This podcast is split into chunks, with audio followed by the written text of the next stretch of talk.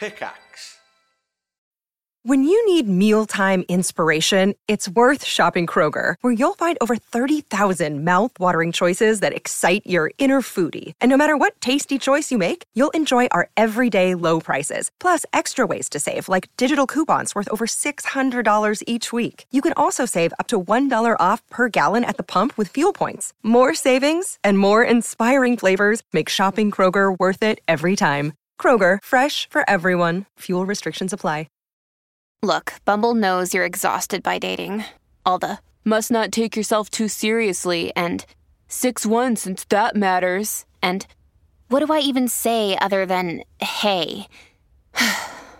well, that's why they're introducing an all new Bumble with exciting features to make compatibility easier, starting the chat better, and dating safer. They've changed, so you don't have to. Download the new Bumble now. TLDR, everybody else seems to be doing so much more with their life and still have energy left at the end of the day. I'm trying my best, but it feels like 10% of what others do, and yet again, I feel like I could sleep for six months straight. I want to do more, help more, work more, socialize more, but I feel like I'm running on the battery of a small alarm clock from the early 90s. 30 year old ma- male here uh, have been diagnosed with ADHD when I was 10 um, for people forgot about it. Life fell apart. Struggled all my life with depression and anxiety. Had therapy. Got re-diagnosed at 26. Finally, stuff started to make sense. And the past four years have been the best of my life so far. Um, lately, though, the past few weeks, I've noticed that I'm becoming increasingly quieter, more tired, and generally meh. I know this could be to a myriad of reasons. Nobody here could definitely tell me what is going on, but apparently, I still had the impulse to share. So, yes, I have a lot of stress with my studies at the moment. I don't remember the last time I had a proper break in the sense that I had no, oh, I have to do XYZ until XYZ or I'll get in trouble. I've checked everything else. I sleep all right, rather active, cycle every day, go for long walks, have stuff to do surrounded by people. Everyday relationship is going well, no financial stress or any anything. Blood has been checked lately and everything seems fine. Awesome um, I might just be stressed, but there are so many people around me that seem to be doing so much more than I'm doing. I know it's hard to compare oneself to other people, but I just feel like what I'm doing every day is so much less. At the end of the day, many people even seem to have time and space left to socialize.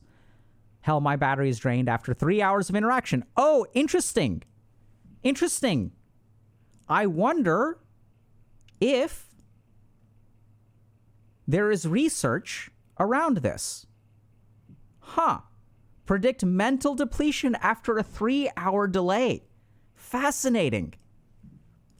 After three hours of interaction, I would love to, um, or have the feeling that I should take care of connecting with friends more. But honestly, I just want to be alone with my girlfriend at the end of the day and make some music or go for a walk.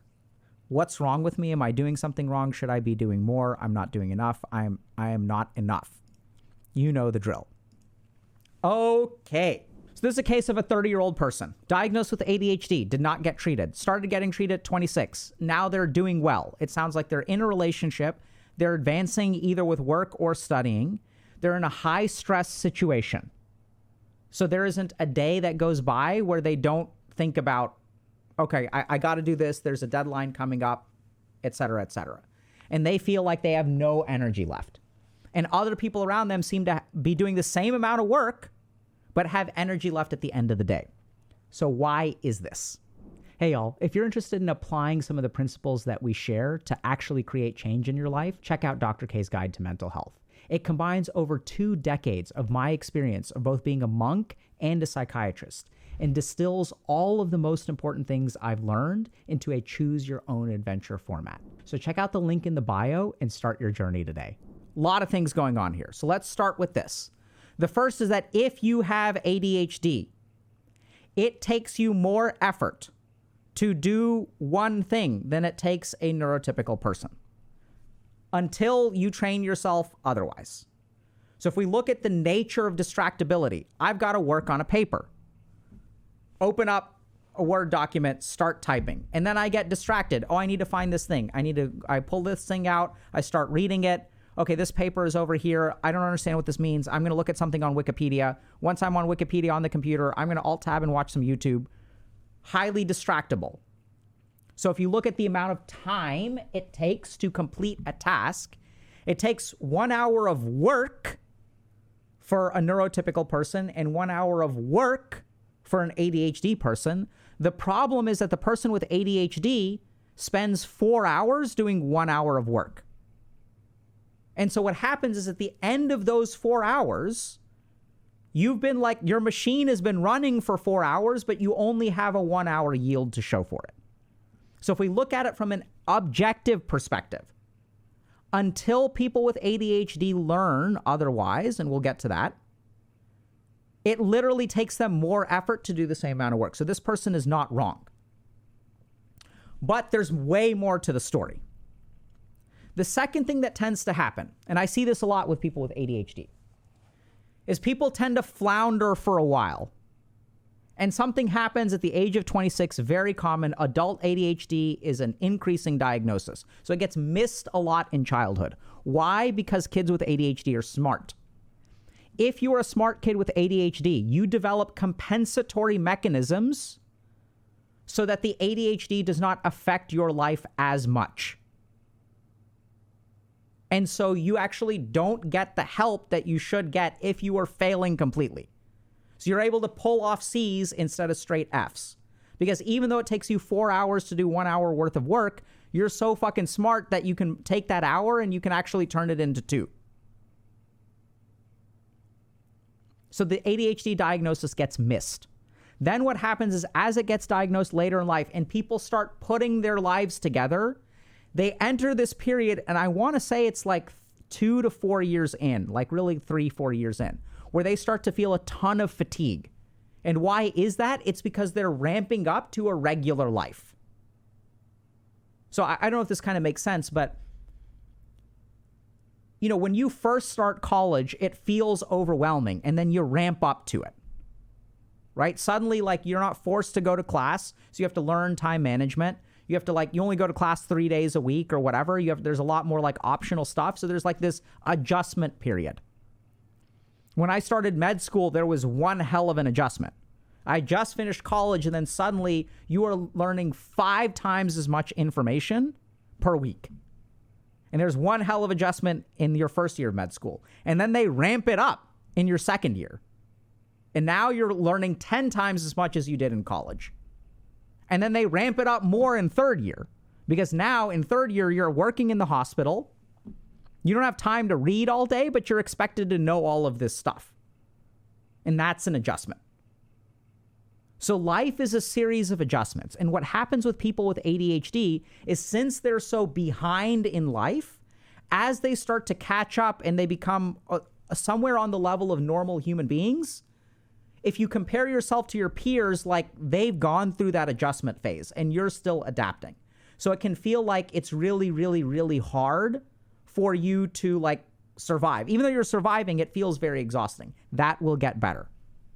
And I see this really with people with ADHD, like in year three or four of college, where now they're like they're like playing in the big leagues with everybody else, and that's just tiring in and of itself. The third thing that's going on here is stress. So if you sort of think about your third or fourth years, those are objectively harder than your first or second years in a lot of ways. Right? Advanced classes, more intensive material.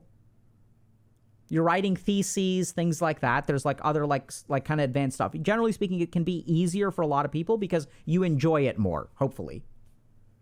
But the workload is objectively higher. And so when you're in this position of I think this person puts it this way I have a lot of stress with my studies at the moment. Yes, I don't remember the last time I had a proper break in the sense that I had a, oh, I have to do XYZ until X. Uh, until XYZ or I'll get in trouble. So, what I'm hearing from this person is this person has constant deadlines and hasn't been able to take a break. So, how does that affect people? It affects them through the cortisol system. So, what cortisol does is buys me 24 hours of high productivity for a week of exhaustion afterward. That's literally what happens. So what what cortisol does is increases cannibalizes our things like muscle tissue to give us energy over the uh, 24 hour period. So what we're doing is we're chopping down a wall to get firewood to survive for the next 24 hours. So when you're in a chronic state of stress, Because normally what happens is human beings would recover, right? If I'm like hunting in the jungle and I get attacked by a pack of hyenas, I fend off the hyenas, I run away, my tribe comes to save me, we move a little bit, and then it's not like there's another pack of hyenas there the next day. Then I like rest, I relax, I catch up on my sleep, I recover. But in modern society, we don't get those times. We have chronic stress. So every day I don't my my body has the system that activates that helps me get through the next 24 hours, but then I don't rest for a week afterward. And so over time that depletes your ability to do work.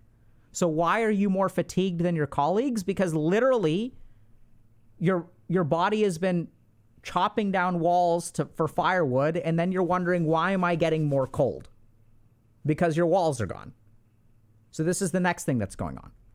The last thing that goes on with ADHD, why people feel so exhausted, is this.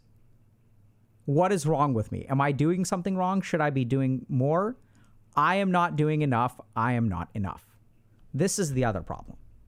So, why is it that someone with ADHD cannot realize that this is not me? Why do they assume that the problem is within me instead of, yeah, I'm in advanced courses, I'm working really hard, I actually objectively have a lot on my plate. Why don't they think that way?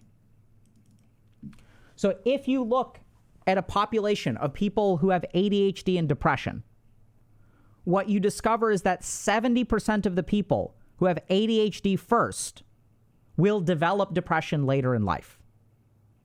3% of the people who have depression first will develop ADHD later in life. ADHD has a causative effect for depression. Why is that? When a child grows up with ADHD, something very important happens. They realize that I'm just as smart as my friends. They realize that I'm no stupider than anyone else. But they also see when they're in the first grade, the second grade, they're six years old, seven years old, they start to realize that I'm not able to do what they're able to do. It's way harder for me to pay attention. I forget my homework. I forgot I had a test. I'm just as smart as they are, but I can't remember having a test. When I sit down to study just like they do, I'm just as smart as they are, but I can't actually read the words on the page. They don't even realize that, right? They just have the textbook open in front of them, their mind is all over the place. They just realize, I can't do this. And no one ever explains to them that this is like a problem because you have ADHD. Your attention is different from other kids. You're, there's nothing wrong. That what, what, what is wrong with you, what's different is your attention. So, what does a six year old conclude? In the absence of a diagnosis, a compassionate diagnosis, and some amount of explanation, there is something wrong with me. Fundamentally, something's busted because I'm just as smart as they are. But when I put in four hours, I get a B. And when they put in one hour, they get an A. There's something fundamentally wrong with me. This belief starts at the age of five, six, seven. Remember that oftentimes kids by the, the by the age of seven or so with ADHD, many of them will not get invited to a single birthday party. And why is that? It's because they don't wait their turn on the playground because they're distractible and impulsive so they don't get invited to places. And then there's social isolation. And then we're also proud of kids for what? For doing well in school. So we're not proud of those kids. In fact, what happens is those kids, like myself, get taken to teacher conferences. And the teacher would say, you know what? Alok is so smart. He just needs to apply himself. If he just tried harder, then he could do so much more. And so, what does the kid feel walking out of that school conference? It means that there's not something wrong with me, it's just a lack of my effort. I'm just like, I'm not, my IQ ain't low, but I'm just stupid for not applying myself. They don't understand that I'm actually applying myself as hard as I can. And so the feedback that these children get essentially results in this. Look at this statement. This is damning. I am not enough. I am not enough.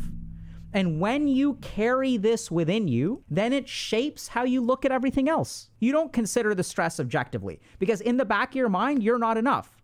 So it's not the stress or the external circumstances, even though this person intellectually knows that it's the circumstances. You guys see this? Like, look, intellectually, in their post, they say, I have a lot of stress. I don't remember the last time I had a proper break even though they know that. They're unable to connect those dots. Uh, one part of their mind is connecting those dots. Hey, the reason you're fucking tired all the time is because you haven't had a break. They even went and got blood tested. Maybe something's wrong with me. Okay, nothing's wrong with me. Let me just check. There's a part of your brain that knows there's nothing wrong with you. The problem is that for 26 years of your life, you learned that there's something wrong with you. And those two things clash. And that's why people with ADHD continue to blame themselves even though they're doing a good job. So if you are in this pickle, couple of things that you can do. The first thing that you can do is understand how to be better at working. So if you look at psychotherapy for ADHD versus medication treatment for ADHD, both of them improve ADHD the same amount. I can someone to send someone to a psychotherapist or give them Adderall or a stimulant, and I can improve their focus by the same amount. I can improve their outcomes by the same amount. The difference is that if the medication stops, the effect goes away. If we stop psychotherapy, the effect lasts for two years after stopping psychotherapy. Why? So, what psychotherapists will do is teach people with ADHD how to function in this world despite having distractible attention. It means things like get really good with your calendar, make a to do list. So, one tip that I'll give people is that if you're working on a project, find all of your materials first and assemble them. Don't go and look for materials in the middle of your work. So if you've got some stuff on Google Drive or Dropbox, open it all up and set it to the side or print those papers out and keep them there. Because if you open up a new tab and start hunting for stuff on the internet when you are trying to ha- uh, write a paper and you have ADHD, you're screwed. All of your work materials need to be organized. Calendar, alarms, all kinds of stuff. You can set up a system that will essentially protect you from your ADHD. We dive into this super, super deep with Dr. K's guide to ADHD and doing stuff. It's a guide about what is the science of doing stuff. What are the techniques that you need to understand that will help you do stuff? And this is everything from like understanding emotional blocks to organizational systems. So you can get some of that from therapy, you can get some of it from the guide. Second thing that you need to work on with ADHD is your sense of confidence or the person that you believe that you are. Essentially, the untreated trauma of ADHD, of growing up with ADHD. That's undertreated. Because then you will form conclusions about yourself that will sabotage your uh, efforts to do better in life. This is something that a psychotherapist will help you with. And when I when I work with a, a patient with ADHD, what I basically do, I have a one-two punch. So I'm going to help them with all these organizational skills and I'm going to work on their confidence. So I'm going to treat this patient as if they have depression. And if I can get them to believe in themselves again, it'll change the way that they look at the world. So this is like the key thing to do, right? So you need to learn the organizational tools that will protect you from your ADHD Meditation is also great. You can train your executive function and stuff like that. That's what we cover in the guide. And absolutely go see a therapist. Third, four things you can do. You can absolutely, like, you know, go get your hormones checked, go see a medical doctor, start medication if that's what you want to do. But the beautiful thing is, I work with a ton of people who have ADHD who are very successful and did not start out that way. There is absolutely a methodology to this. In this case, is textbook. And if you're someone who struggles with this, where even though you're doing better in life, it feels so exhausting. And other people seem to be playing life on easy mode and you're playing life on hard mode. You can still down the bosses and beat the level, but it costs you so much more. And you carry around this idea that, like, I'm not enough in some way. This needs to be fixed. Both of them can absolutely be fixed. With some simple organizational skills and like workflow kind of stuff, you can learn how to study with a distractible mind and work on your confidence. That's what will ultimately help you realize like, okay, I can do just as well as someone who's neurotypical in this world. I just need to play the hand that I'm dealt instead of copycatting neurotypical kids. That's where ADHD kids get screwed.